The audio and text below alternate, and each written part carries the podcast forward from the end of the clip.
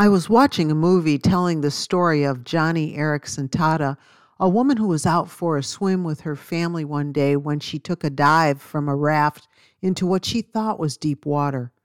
Her head struck the bottom, snapped back, and crushed a portion of her spinal cord. Her life was permanently changed. She walked onto that beach, but after the diving accident, she was carried out on a stretcher as a quadriplegic. In a moment of deep despair during her painful rehabilitation, she asked this question Why did this happen to me? Have you ever wondered the same thing? Why did God bring you into such a hard place? Why didn't He keep the event from happening? If God is all powerful, why does He allow us to suffer when He could easily stop it? Is God being unfair to us?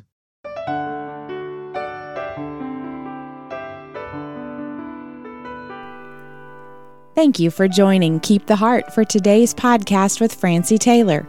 Francie is an author, teacher, and conference speaker. Sharing lessons from the Word of God is her passion. Now, back to today's important study. If you've been listening to these episodes on the Keep the Heart podcast, you know that we lean towards Bible application studies. And while we can't answer anything that God hasn't answered in His Word, we can address and apply what He has given us. The truth is this there is no simple answer for the why would God questions. What would we consider to be an acceptable response?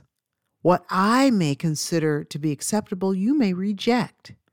Instead of asking, Why would God? we can turn this question into something helpful. Here's another way to look at it What can God do with my suffering? There are so many things that God can do, but we first have to go through the valley of disappointment. It is a reality that life deals some hard blows, and our reactions are human. God knows us, He understands us. He also knows we don't want to suffer. But He also promised that He would be with us through our valleys.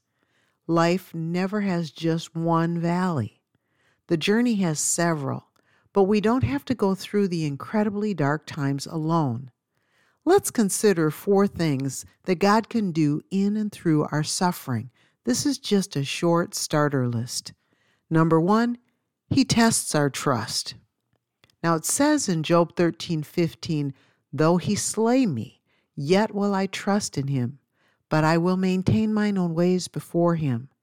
Job was speaking to his friends and you know the story on how they really came in with a lot of, oh, what he called miserable comforter advice. They weren't helpful to him at the time when he needed them to be. But when we're in our darkest spot, I mean, the darkest, hardest place we've ever seen, our trust in God goes through the ultimate test. Will we trust Him if things go to the worst case scenario? At first, our human nature cries out for deliverance. We just do not want to suffer. Who does?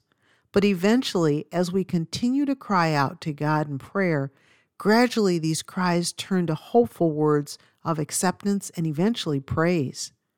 Do we really mean it when we say, Thy will be done? Or are we just mouthing the memorized words? God is ultra efficient with purpose and design woven all throughout the things in our lives. The further we journey into our trial, the more we see the relationship between our responses and our peace. When we cling to our problems in anguish, we have torment. But when we release those unresolved mysteries to God, those unanswered questions, those why would God questions, He restores our soul with the peace that passeth understanding. We want a deep relationship with the Lord, not just a passing acquaintance.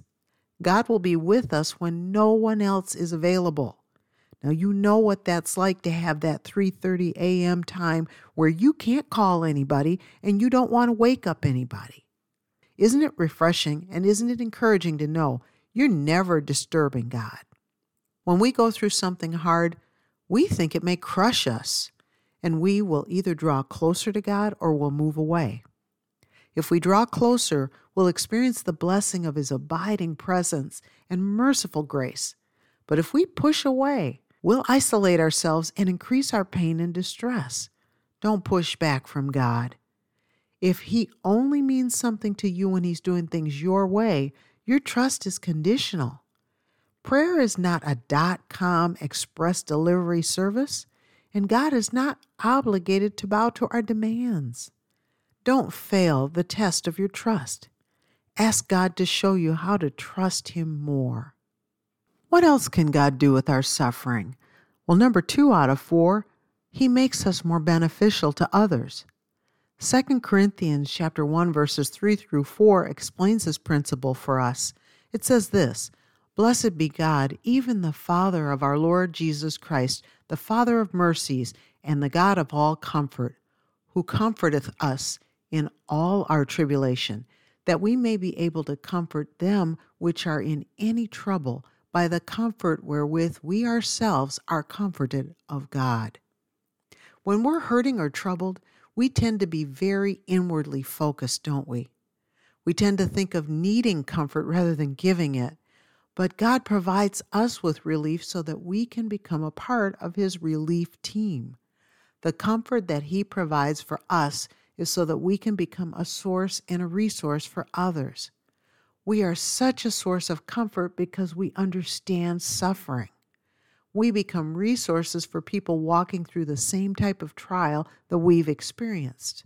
For example, when you've got cancer, a cancer survivor who has gone through infusions and chemo and hair loss and all those things, they know what you're going through and they can relate to what you're feeling in your body as you respond to the various treatments. For a young mom who's suffered a miscarriage, another mother who has gone through one or more miscarriages can share insights with you and help you with the deep grief and emotional turmoil that is often ignored by those who haven't lost a child before birth. Whatever we've suffered, no matter what it is, we get it. We understand pain and sorrow on a deeper level when we've gone through something hard, and it increases our compassion and makes us genuinely more caring. Number three out of four, God revives us by the power of His Word. This is just another use of our suffering, another benefit. Listen to the psalmist's words in these following verses. They're all from Psalm 119, a storehouse of really powerful verses about going through affliction. Psalm 119:25 says, "My soul cleaveth unto the dust; quicken thou me according to thy word." We read a similar request in Psalm 119 verse 107, "I am afflicted very much; quicken me, O Lord, according unto thy word." And then we read this in Psalm 119, verse 150 This is my comfort in my affliction, for thy word hath quickened me. When God quickens us according to his word, he is reviving our discouraged hearts and sustaining us through Scripture. Ironically, when we're at our lowest point, it may not be our first thought to turn to the Word of God as a prescription for soothing our souls, but it is God's prescription for relief. There is nothing we can go through that is unfamiliar to Christ. So we have a comforter who is able to provide relief that goes beyond human comprehension, and he has suffered as we have suffered. We may not ever be able to fully explain why God's word lifts our souls like it does, but those of us who have experienced this relief, we know that it's very real. If you've been unable to read your Bible, Use an audio Bible to allow you to still have that comfort during affliction. Let the Bible be read to you through the audio Bible. The goal is to receive the Word of God. Don't be so particular about whether or not your eyes are running over a page. Be more particular about not missing that source of comfort. The soothing balm of God's Word is truly our comfort in our affliction. Don't try to go through your trial without the Word. Turn on that audio Bible and let it play in the background, especially during times of deep distress. If you're worried about disturbing others, get some earphones or earbuds. And by the way, people are looking for ways to be a blessing to you if they know about your trial. So the next time someone asks what they can do for you, ask them for a pair of nice earphones or earbuds for listening to your audio Bible. Number four, and finally, God strengthens our prayer lives. We read this prayer request in Psalm 25:18.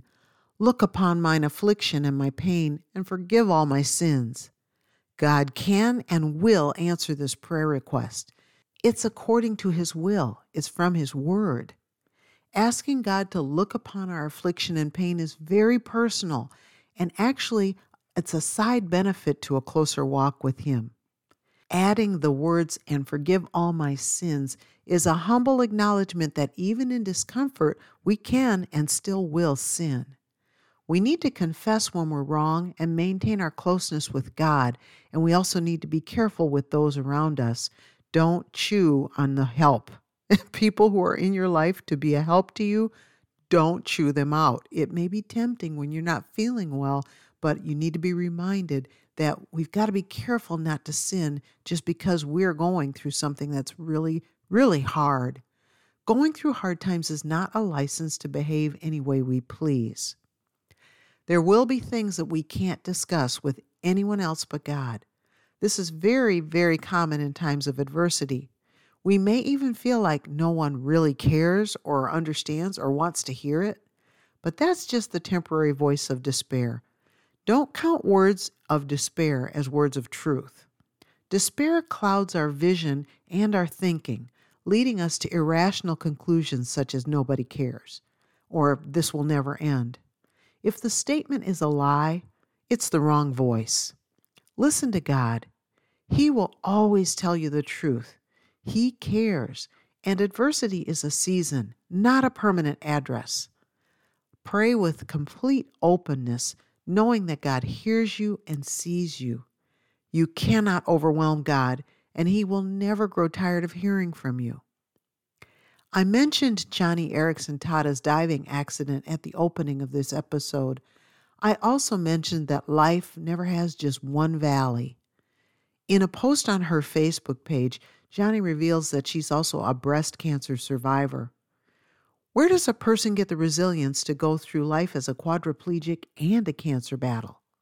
Only from God. Where will you get the resilience to go through your affliction? Only from God. But why would God let the trial happen in the first place? The answer is partially found in Proverbs 20 24, but it's an answer and a question combined.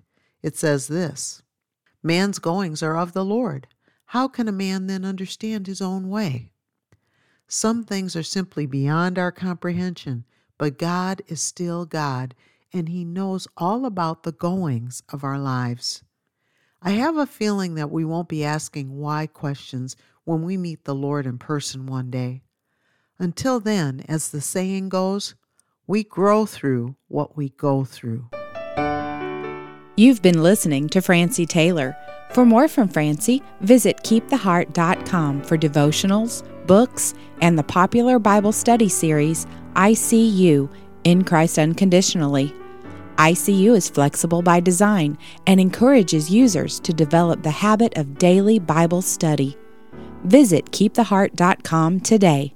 Thank you for listening.